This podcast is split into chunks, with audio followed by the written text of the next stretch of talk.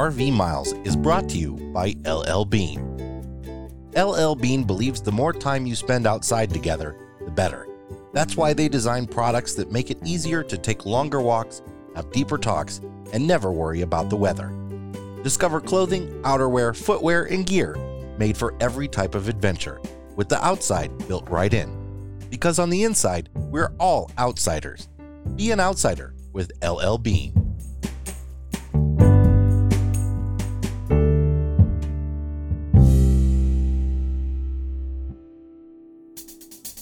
This week, is Los Angeles really RV friendly?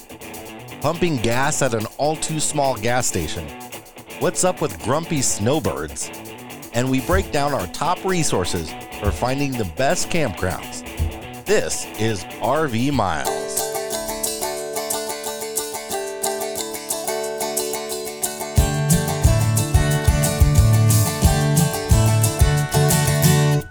Welcome to episode 134 of RV Miles. I'm Jason. And I'm Abby, and we are two full time travelers who, along with our boys, Jack, Ethan, and Henry, crisscross North America on one epic road trip.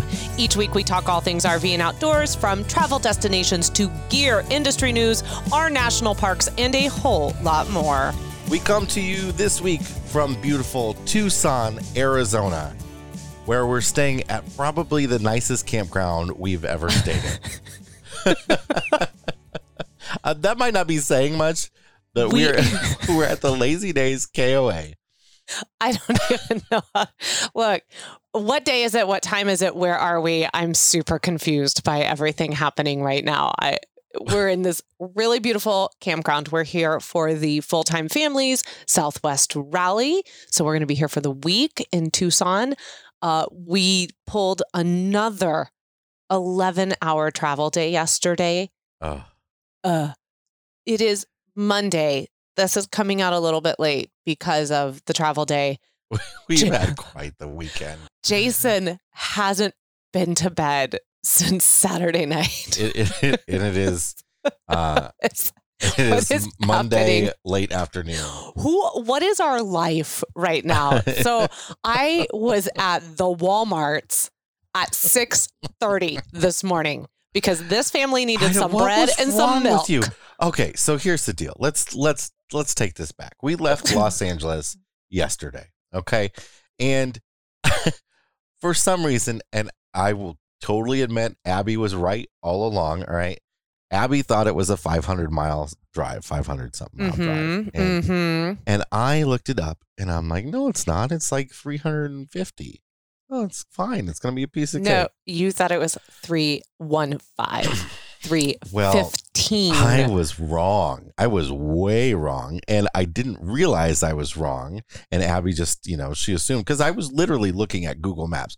I must have been, there must be a Tucson in another state.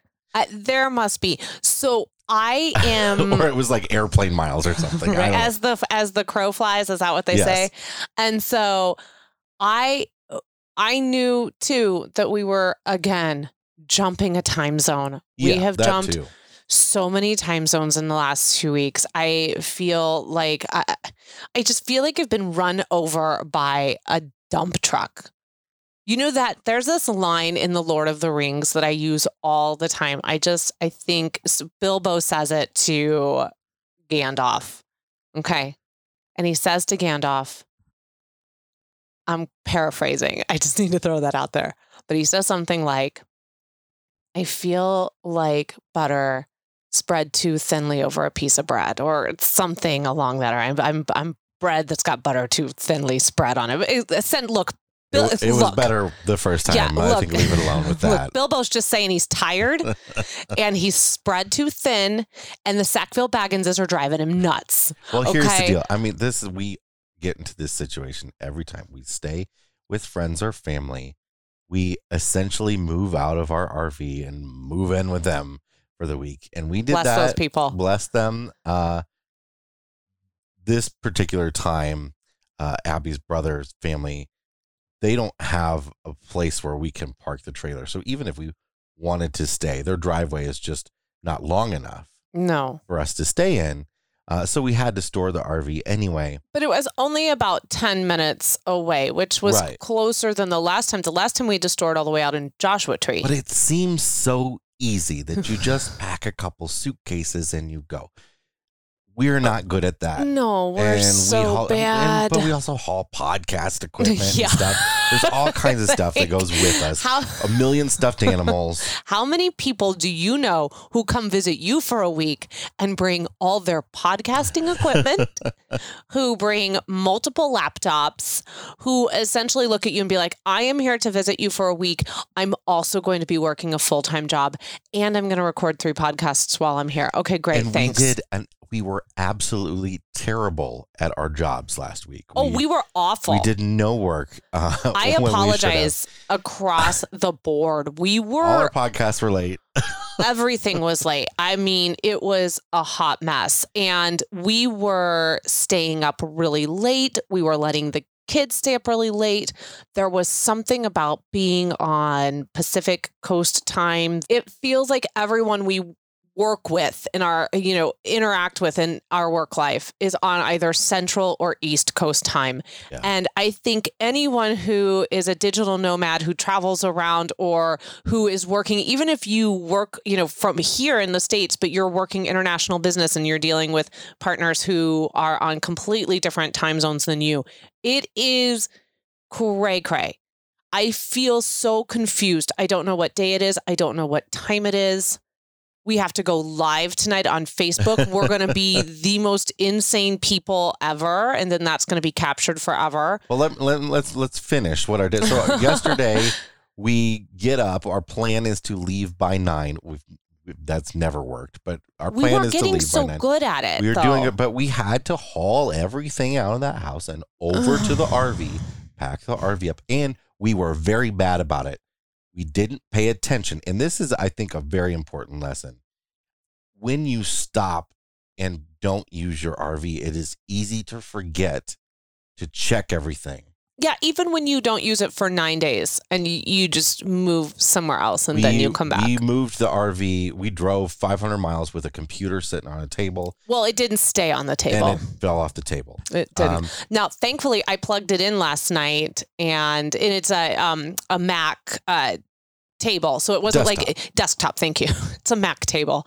Uh, but it was the kids. It's their school computer. It's their computer.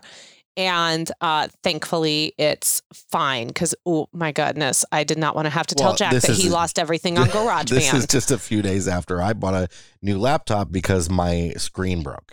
Yes, so, yes. So thankfully so, that's fine. But we so we had this big we didn't realize that it was a 500 plus mile day until I put the directions into the GPS in the truck.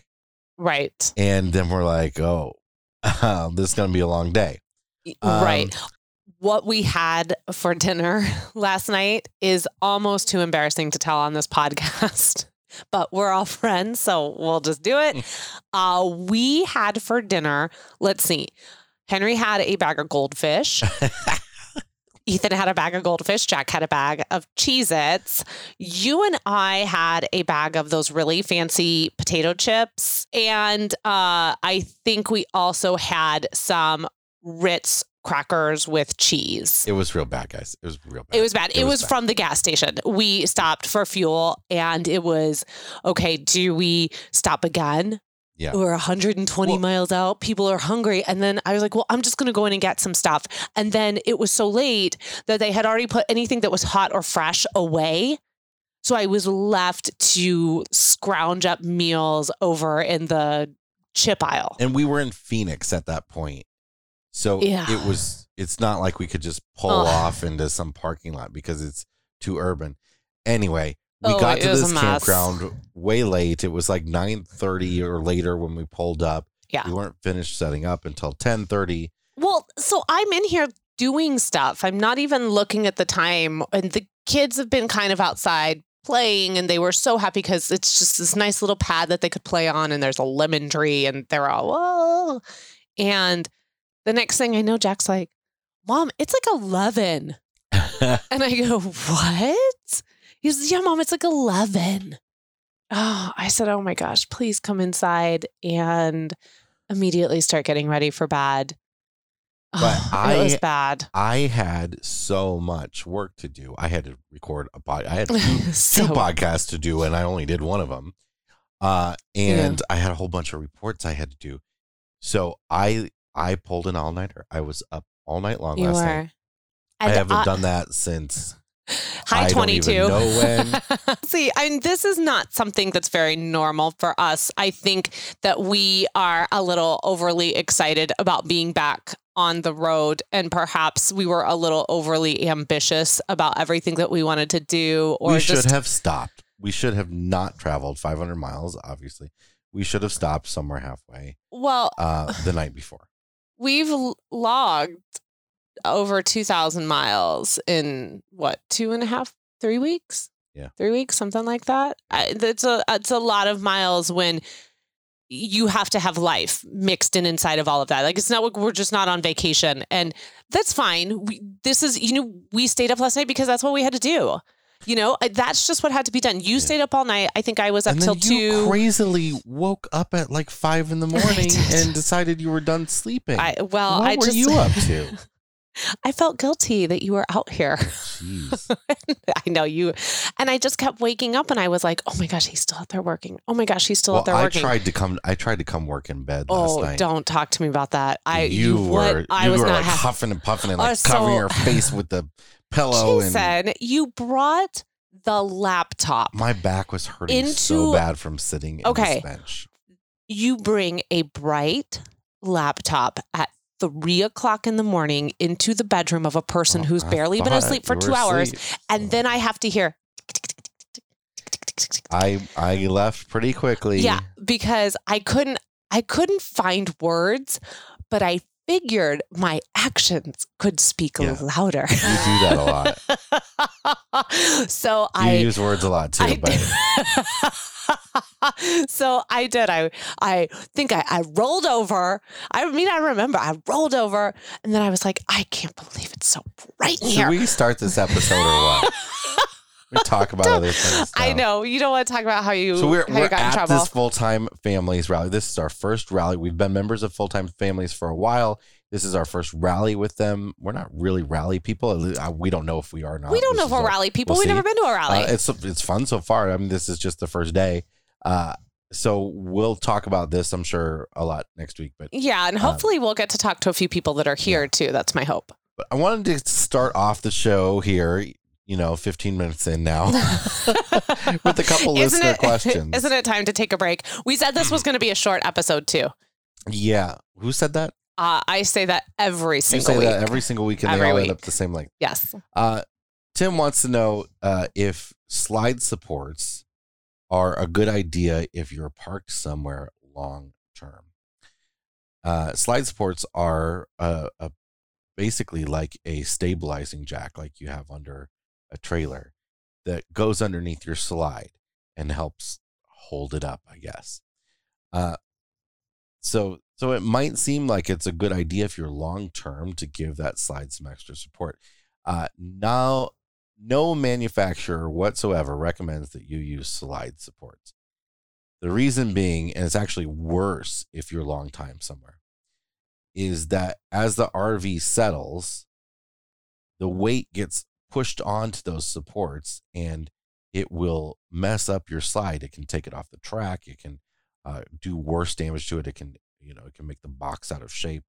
Really bad idea. So there's no reason for anybody to buy slide supports unless you have a slide that's falling apart and needs some support. And if that's the case, you're going to need a little Now- bit more than a support. slides when slides first came out in RVs, they came with supports. They had supports built in. So a lot of people are still interested in using them because they remember using them before. But the way the mechanics of slides are designed now, you should absolutely never use a support underneath your slide.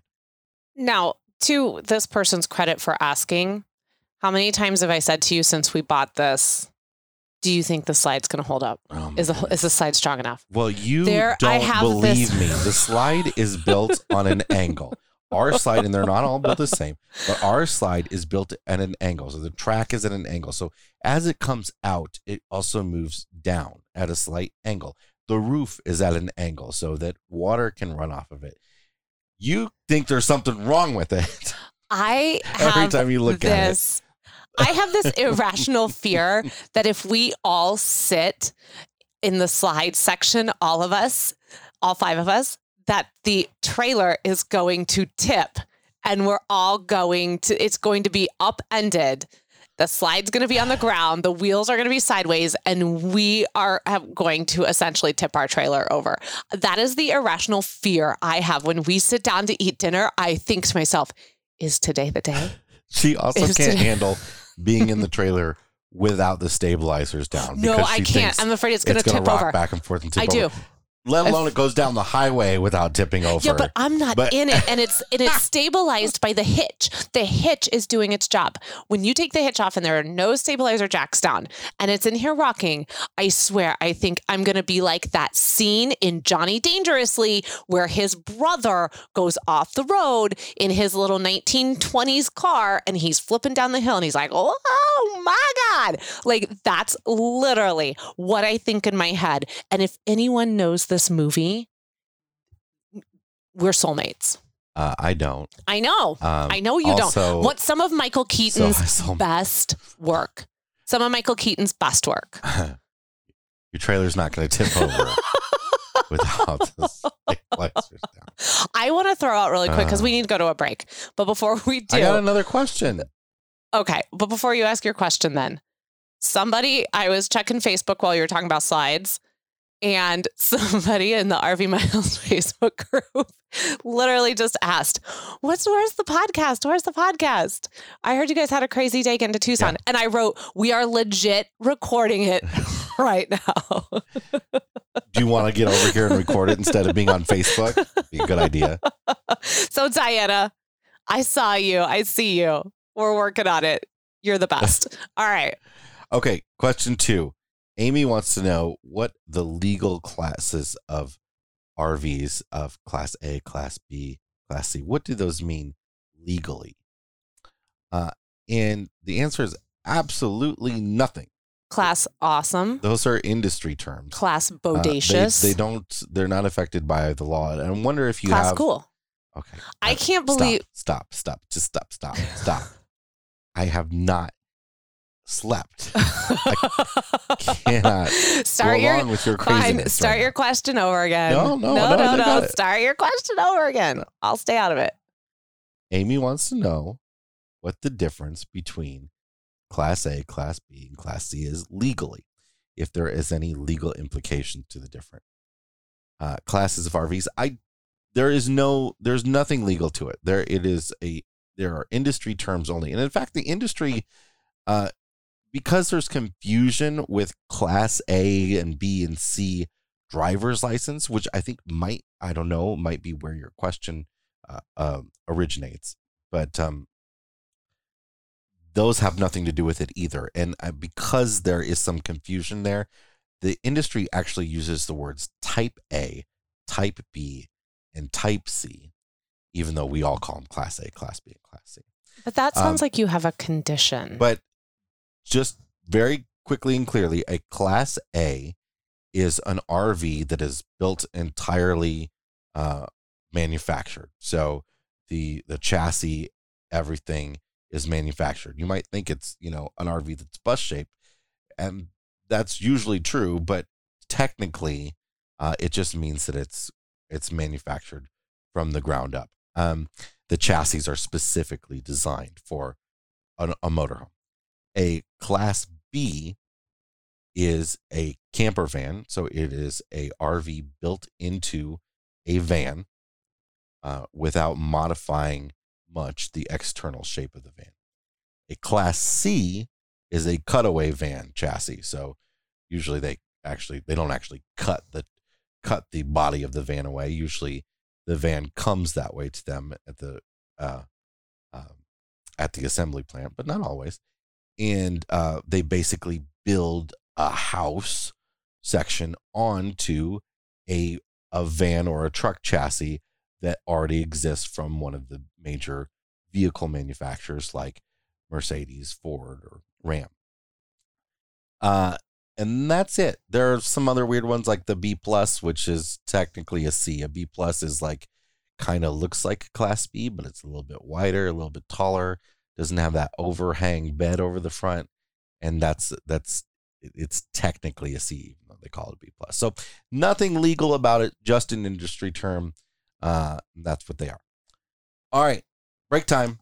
Break time. We'll be back in two and two.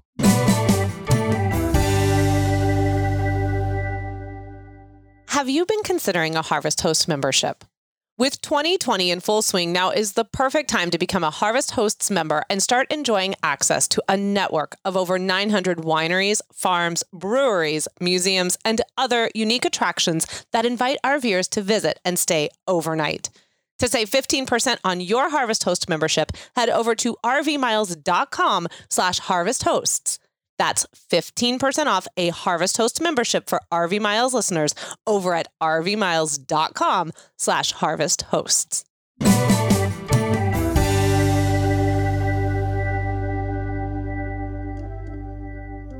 It's time for the answer to last week's brain teaser, which was a set of riddles that all share a common theme, right?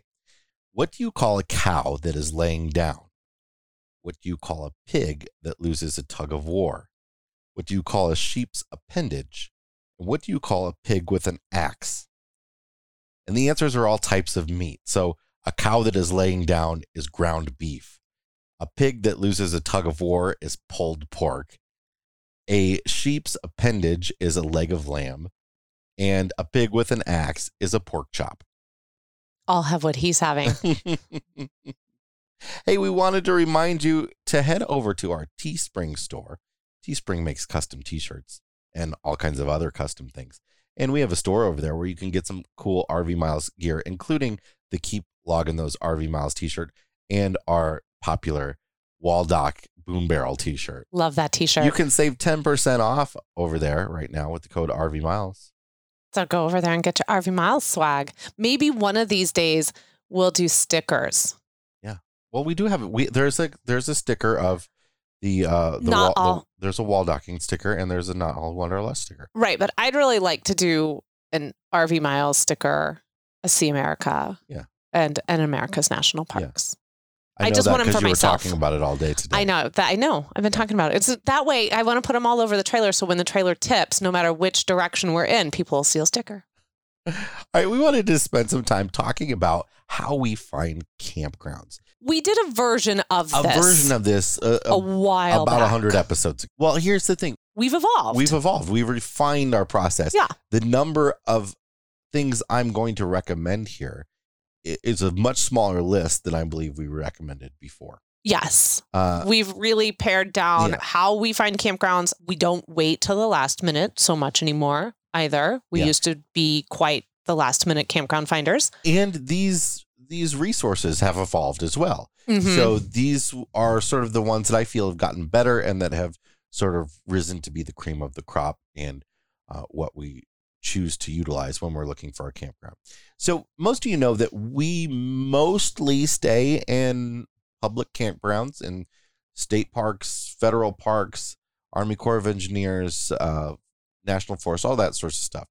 We um, are due for an Army Corps of Engineer campground. It's been a, a, minute. It's time to go. Uh, but we do stay in private parks, uh, maybe a quarter of the time. Yeah, it, it just depends on. Yeah, it just really depends on yeah. where we're traveling and yeah. Uh, our workload. We can't be without service. We often pick commercial campgrounds as a stopover destination. Yes, because often you can find them close to the highway, whereas state parks and the like are usually not close to the highway. So that can be really convenient. Um, so we've been doing a lot of that lately. But where do you go to actually look for a campground and figure out where to book one and how to book one? Our first stop every time is Campendium. Campendium.com. They have an app as well. And that's usually our first stop when we're vetting yes. a campground. Now, we might find some campgrounds in an area, and then we have questions about that campground and we go over to Campendium eh, to, to hopefully get those now, that's answered. what you do. Oh, you okay. you look on you look on Google or or whatever. I use Roadtrippers. Road, you look on Roadtrippers, you find one, and then you Mhm. go look at reviews because Campendium is a review listing site. yes. I go straight to Campendium. Yeah, we have two different schools of thought Mhm. on how we do it. I usually like to see big picture Mhm. in the sense of like I like to see the map where Yeah. we're going and where we're coming from to where we're going and then I pick where's that middle ground. I look to see what's around there. Then I go over to Campendium and I do all of that in Roadtrippers. Then I go over to Campendium and then I start vetting Yeah, the and road, campgrounds. road Trippers is awesome for for an overview, and we plan our route with Roadtrippers every time. Uh, and by the way, we have a discount code for Roadtrippers Plus if you're interested. RV Miles nine one seven X, and you'll get twenty percent off, I believe. Wow, you just slid that right on Yeah. in there. Look at you. Go check it out because we really love Roadtrippers. It is really the best way to plan your trip that we found. But uh, Campendium, this is this is why though. Campendium's search has improved drastically. Their maps have improved drastically, and you can really get an idea of the whole area right then and there. And and the number of listings they have. I used to say I use Allstays, Campendium, RV Parky. I use all these these 17 different things Right. because nobody has everything, right? Uh Campendium, I believe, now has pretty much the largest, if not the largest, set of campgrounds listed on their website. And it's not just campgrounds. They also have boondocking locations as well. Mhm. They have reviews of Walmarts. Walmarts that allow you to stay or don't, uh, all that sort of stuff. Another thing that I really love about Campendium is when you go to look at one of the reviews, um, they list all kinds of information is really important to us. Number one being cell service. Yeah, and they break it down by provider, which Yes. is incredibly helpful. And they ask people when they leave a review to inform us as to how the cell service was for them at the time of their stay. That is so crucial to me. I need to know what was better, AT&T or Verizon, because we we have both. So if one is worse but one is good, we can go and we can stay there. But if neither, But if neither, I got to keep going. The other thing I love about Campendium is really what any review site comes down to is the number of reviews that people leave. And Campendium is the one that I think has the most reviews of each campground.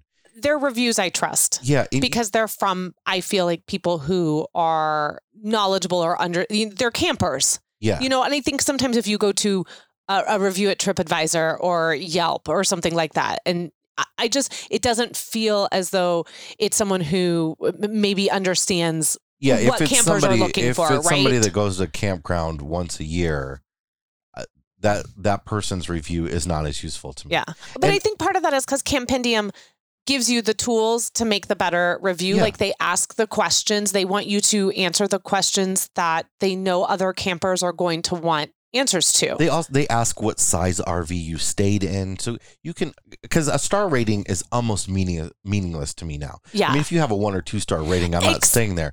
But I really want to read what you did like and didn't like Yeah. because some things that people care about, I don't care about, and there are other things that I care about drastically that that others don't. Oh, we know. Well, for no, instance, I'm teasing. For no, instance, I bathhouses. I mean, a lot of people never step foot in the bathhouse, so they don't care about it, and we use the bathhouses. we love bathhouses. um, and uh, and, and I think that's something that's important to me. Yeah. So it's nice to be able to go through the reviews and actually read what people's experiences were, read the most recent ones to see if changes have happened, yeah. that sort of stuff. You get to know the surprises that might be coming up for Well, you. Well, now speaking of reviews, you have Google reviews on here Yeah. as something you use. I do not use that. I I'm really like a two trick pony. Now I'll be honest and say I do 25% of the campground searches. Unless we're going to a private campground. Then I'm just like, here's the private campground. Done. You know. But you do a lot of the heavy lifting when it comes to kind of finding and vetting places that Yeah. will work for us. So I would say right now, the the second website with the second most number of reviews per campground is is actually Google.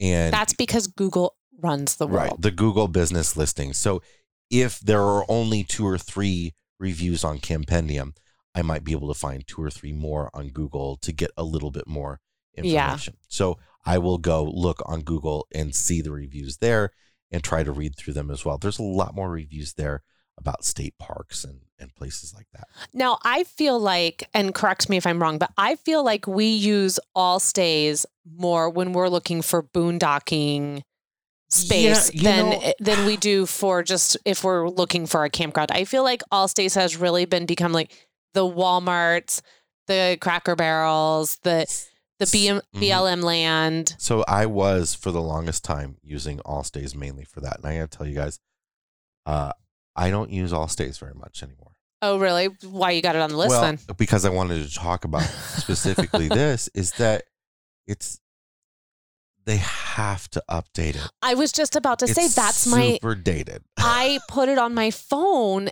and I just I I took it off recently because I didn't feel like I could use it in a way that that made sense. I felt like it was just wasting so much time on a platform that felt like it was still stuck in like 2004. Yeah, it's it's a challenge to use. It is super comprehensive about the number of campgrounds and camping spots out there. Uh, but I feel like the reviews have there have been fewer and fewer reviews recently on it, and uh, and again, Campendium has sort of upped their game in that search aspect. Because I used to go to AllStays because you could search like specific types of campgrounds, Army mm-hmm. Corps of mm-hmm. Engineers in this state. Now you can do that on Campendium. yeah, it's real convenient. So it feels I don't use it as much well, that's the thing. It feels like Campendium has made a play for the AllStays crowd, and AllStays hasn't really met Campendium at their level. Like AllStays could be a really super cool platform, but it, it just it needs to come into the 21st century. Now there is another website that uh, is really useful for boondocking sites and that's freecampsites.net. You pretty much get what you're going you to. Exactly yeah, what they're not goofing there. around. And they probably have the most comprehensive listing of free camping spots out there.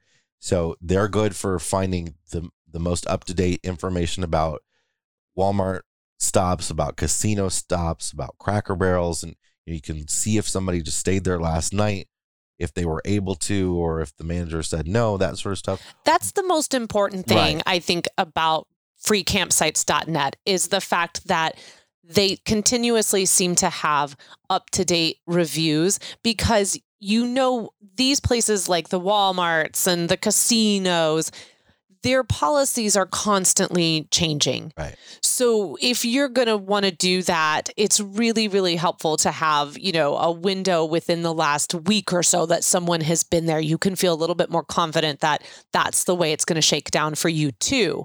Now, to me, where I start getting overwhelmed by all this, and this is why you do most of it, is because when I have to start bouncing around to all these different sites and trying to piece it all together, yeah. I get really overwhelmed. Like I just want to be able to go to one place and have one place tell me exactly like I want a genie in a bottle and I want to tell I want it to tell me exactly where to go and then I want to point the truck that way. And I will say that's what I used to do. Now it's like if I know that we're going to be paying for a campground to stay at, I'm going to Campendium.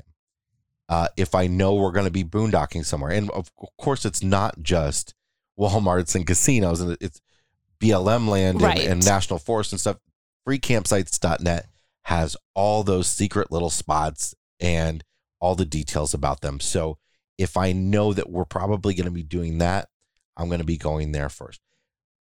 If I know that we're going to be staying in a federal campground, however, uh, I'll go to I'll go to Campendium first, but I'm going to spend most of my time on recreation.gov. Yes. Because recreation.gov is the reservation system for all of the federal campgrounds, uh, or most of them at least, that aren't concessionaire ran. Also, some state parks and stuff. And, you know, they've recently redid recreation.gov and it's become a lot better. Yeah, it's a lot easier to use. It's a, a little bit more user friendly. Um, I still, though, have some frustrations with it in the way that it you pull out of one site to go into another, or you know, sometimes it's like, oh, you might enter a date and then there's nothing for that date, but you don't realize that they're showing you two or three weeks in advance. Like they don't make it kind of like really clear, like we're showing you when is available because you're not available on the dates you want. Yeah. And so if you're not careful, and that actually happened almost happened to us when I was trying to book at Fort Pickens. I was like, yeah, look, we got these dates and blah, blah, blah. Well, what it had done was that it had defaulted to what would be the next open dates. Right, right. It it, it does that. And I didn't. Uh, you have to pay attention to what it's right. doing. And I think I don't like that trickery. But I don't like the shenanigans. But the fact that they, I mean, it is light years beyond most private campgrounds because most private campgrounds you can't see the length of the sites, you can't select individual sites, uh, you can't get all these individual pieces of information about every site. On recreation.gov, that availability calendar is such a great tool for deciding where you're going to go because you can see if there's just no chance you're going to get a national park campground or if you might be able to you know you you were trying to book 5 days and it says they have nothing available. You can look and you can see oh there are 3 days here and then 2 days there and I can make it work. It's it's really useful for that type of stuff.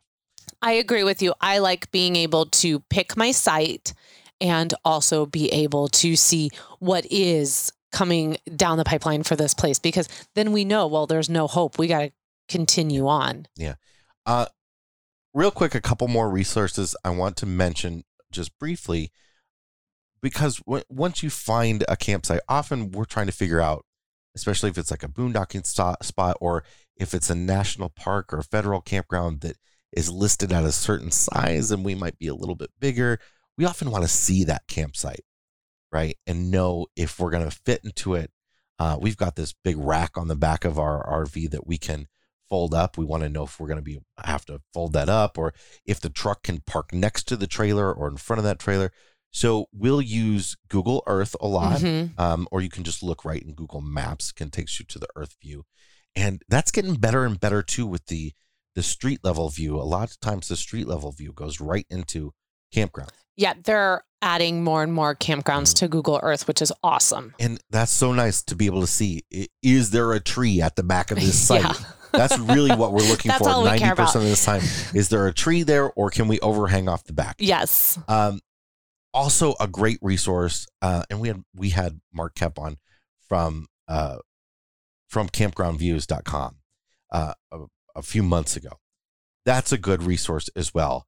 If you want to go see some uh, sort of walkthroughs of campgrounds, and you can look and see all the individual sites. They've got photos of thousands and thousands of sites and thousands and thousands of campgrounds. I really love that yeah. too. I you really like to yeah. watch drive-throughs yeah. of campgrounds. Well, and they like have like, like they have like the 3D camera, so you can yeah. zoom around and you can see every site, so you can see exactly what your site is and know if you're getting the best possible site or if you're going to fit in that site or not. Right. Or is there a hidden yeah. is there a hidden playground I didn't yeah. know about and if I watch this will. I see the playground cuz then I want to be over by the playground.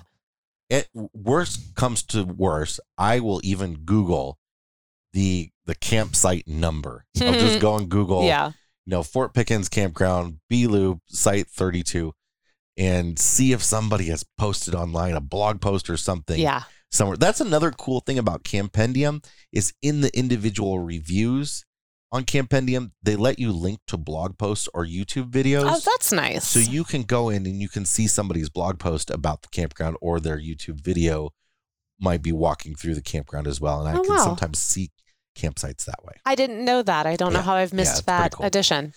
So that's sort of the resources we use. If you have some resources that you use, let us know. I know there are others out there uh, but that's this is how we this is just how we do it. This, this is how is, we do it now. yeah you don't have to do it this way. This is just how we do it. If you have other suggestions go over and start a thread in the rv miles facebook group. That would be a great place to have this discussion. We could probably learn a whole lot from one another. We're going to take a break. We are. And then we're going to have some fresh tank black tank. some tanks. Some tanks, some tanks. that time, need some dumping. Time to clean the tanks. We'll be right back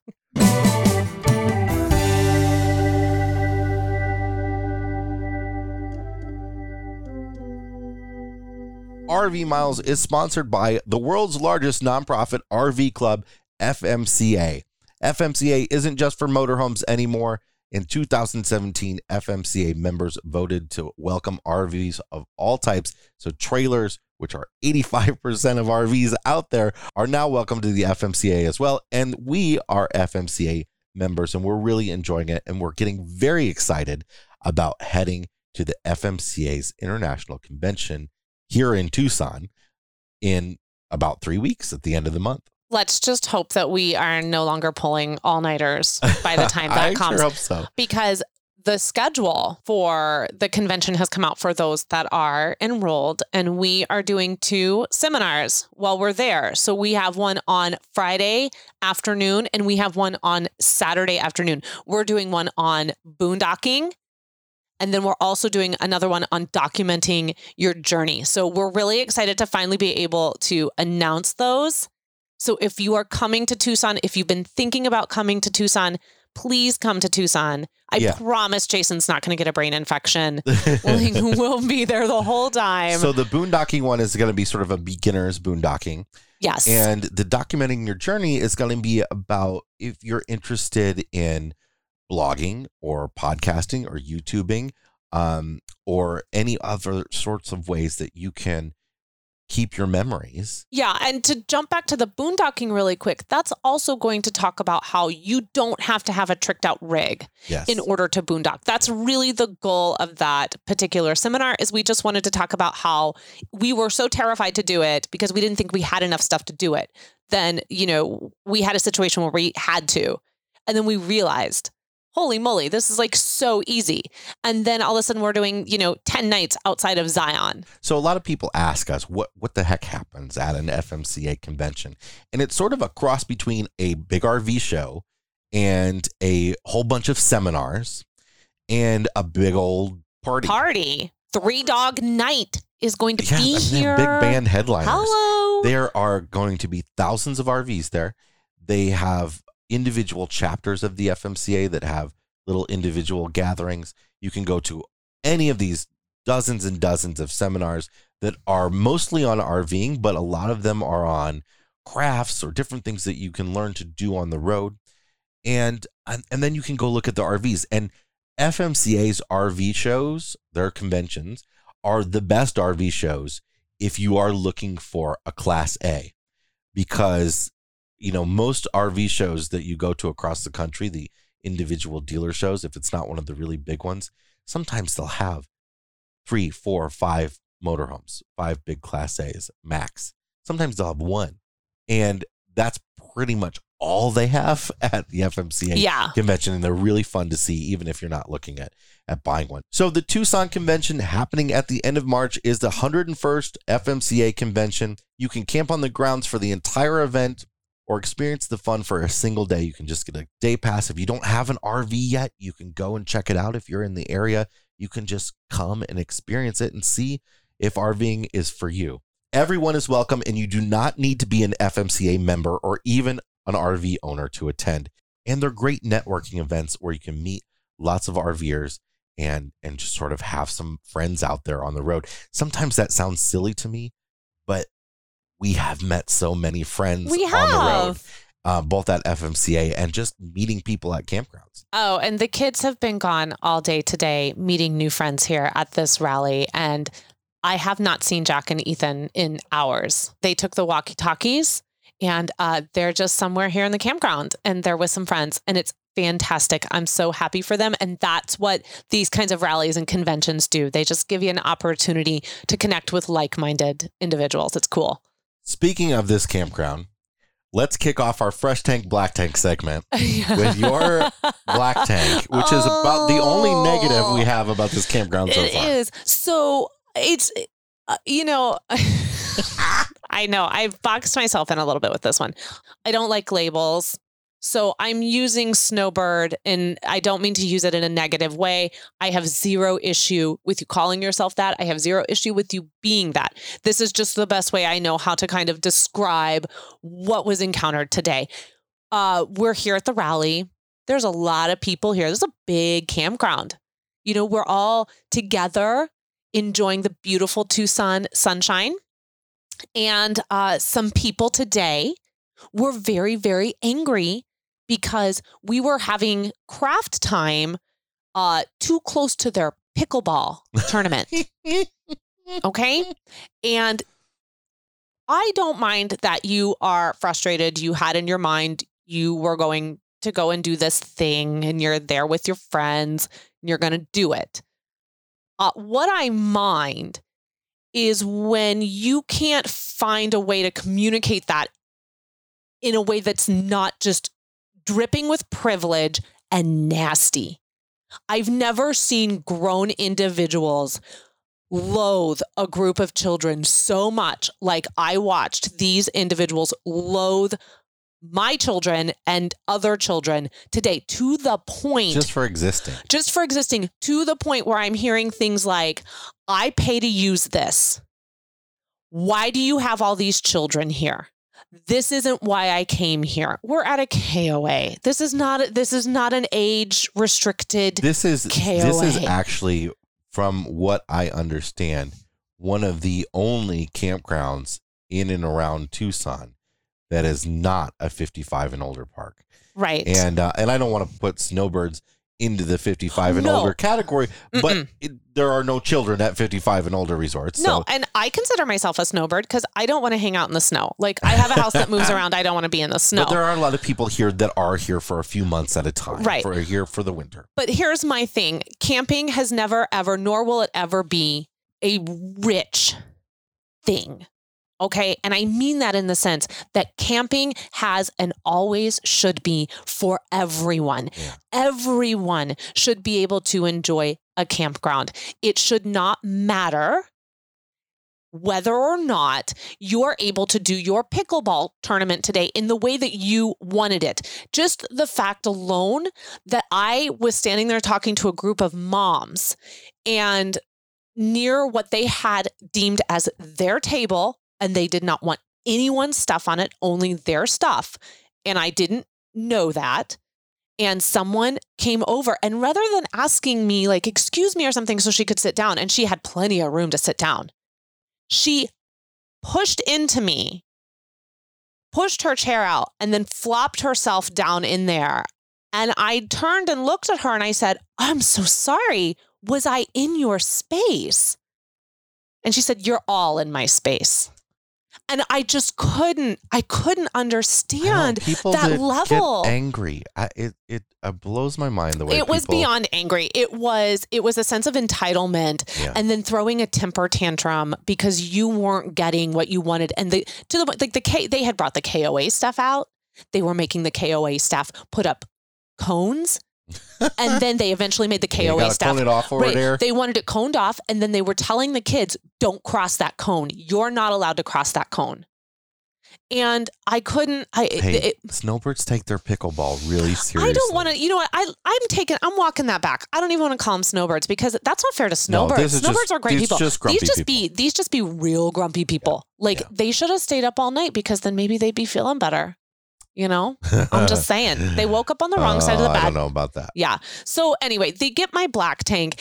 I I can't imagine that they listen to the podcast, but if for some reason they do and you know who you are and you know who I am, I'll come talk to you.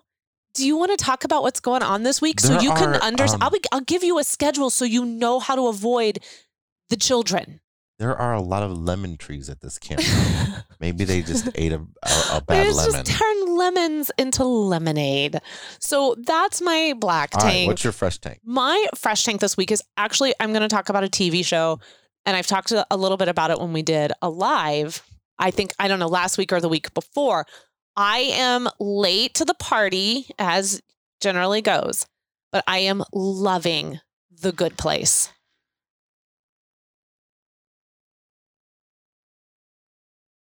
I am loving the good place. Do you remember when we went to Universal? Was it two years ago now?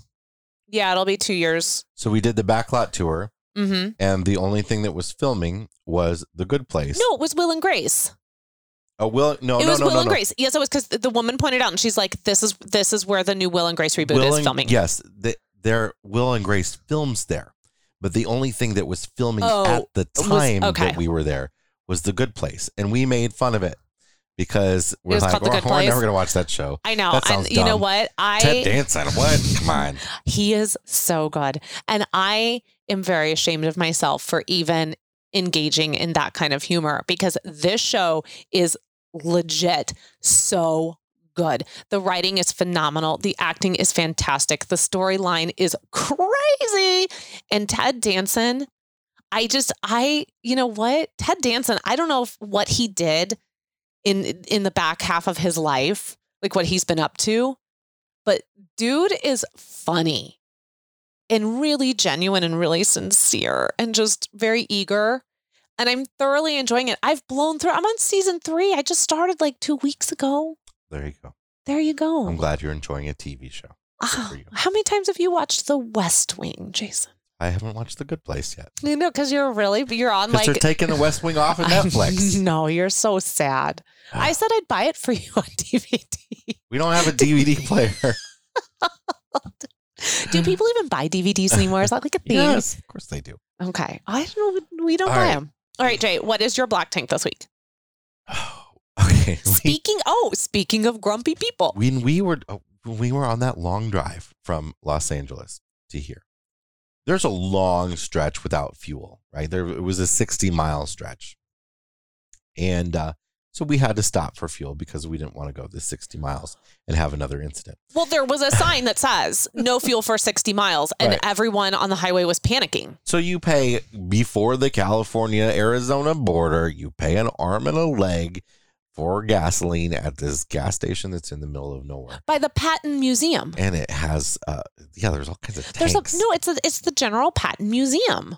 I I didn't even know that existed. Uh. I learned about it at the gas station. Uh, so pull up there into this gas station, and it's kind of oddly, kind of oddly laid out. But I can fit in with my truck. You know, we've got a gas truck, so we have to go to the gas pumps. Though this this station didn't even have uh, uh, diesel truck pumps, so I I go in and I didn't even notice it. Abby notices it in front of me, and she's like, "What is going on up there?"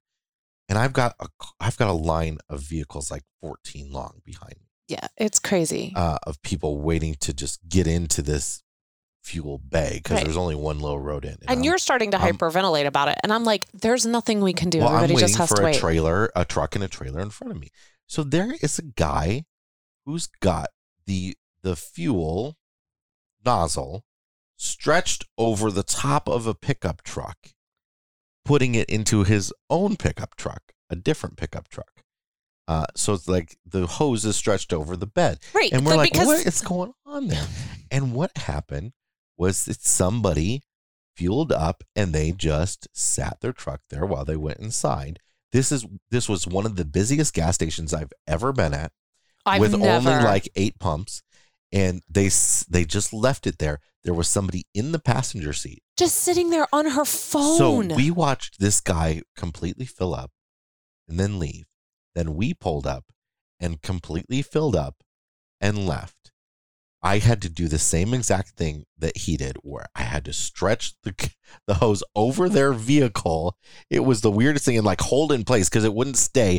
I had to like put pressure on it to stay, and then we left, and they still had not yes. moved their truck. And to put this into even bigger context, they are parked on the end. Yeah, it's the end one. And there are a line of RVs that are basically yeah. queuing up behind us because it's one of the few pumps that anyone who's pulling something has enough of a swing space to get in, fuel up, and then still be able to swing out and go back around because the way you enter is the way you have to exit. So you're all RVers, so most of you know this, or a lot of you are. Most of you know that generally RVs and big trucks and whatever can only get in on the ends of the right. fuel island. Or prefer, uh, so it, prefer the ends. Right. So it's best if you don't have to to not use the ends and I, I just especially don't leave your vehicle there. Look, okay, perhaps the person that left they didn't realize time was flying. You know, you get in there and you're looking at all the chip options, you just don't know what to do with yourself, you know. I mean, that truck was there for we watched but, it there for 20 minutes. But to sit there yeah. in that truck. I mean, she's in it. Yeah. On your phone. She even look up. And not even try to rectify the situation was I was And I'm like I'm not I kidding. Speechless. I had about 12 to 14 vehicles behind me waiting to get in. We just be nicer human beings. Oh, Why is that so hard? All right. Let's finish with something fun. All right, what's your fresh tank? My fresh tank is uh is Venice Beach and Los Angeles in general. Yeah. So we just left cool our, our week long in uh, uh, our week long journey to Los Angeles, and my my brother lives in Los Angeles, and your brother does.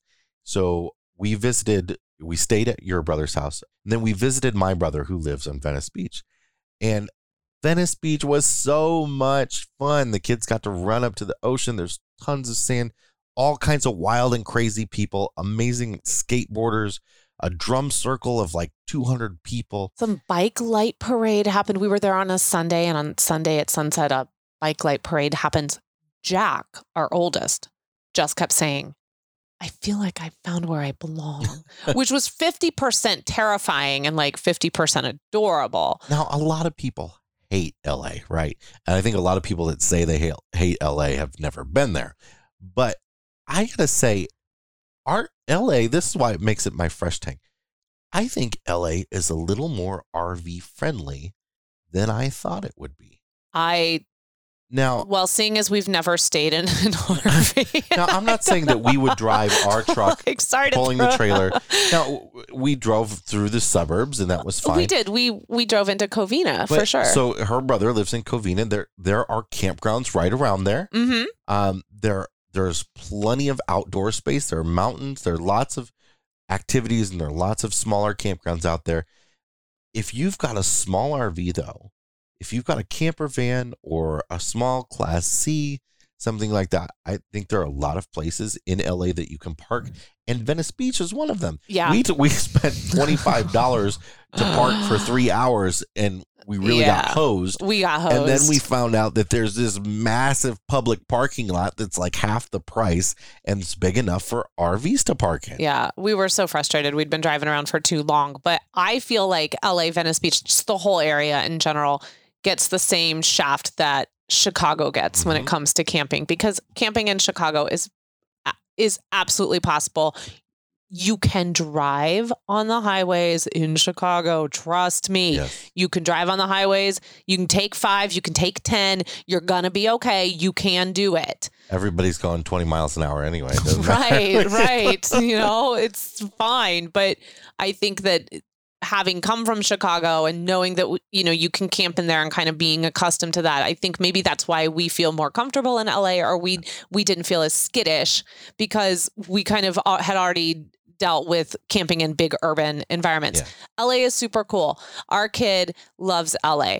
I would not be surprised if that's where Jack lands in his life. Like he just really eh, connects with the vibe in the LA and the in the surrounding area. Yeah. Yeah. Plus, it's warm. Plus, nice. it's warm, and that's a bonus. That's my black tank. And your fresh tank. And my fresh tank. That was a fresh tank. That's my fresh tank. we need to wrap this up. You got a brain teaser for us? A small group of adventurers came upon a hidden room and went inside. There was an old chest in the middle of a 20 foot by 20 foot room. The room contains only the chest.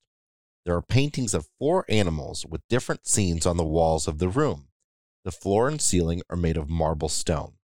The room is covered slightly with dust. The paintings seem almost alive and cause the hair on the back of your neck to stand on end. There's a golden figure of a lion painted on the wall across from the door. It's standing in a field of grass. His emerald eyes seem to be staring right at the doorway. There's an obsidian snake on the wall left of the lion. The snake has ruby eyes and it appears if it will strike at any moment.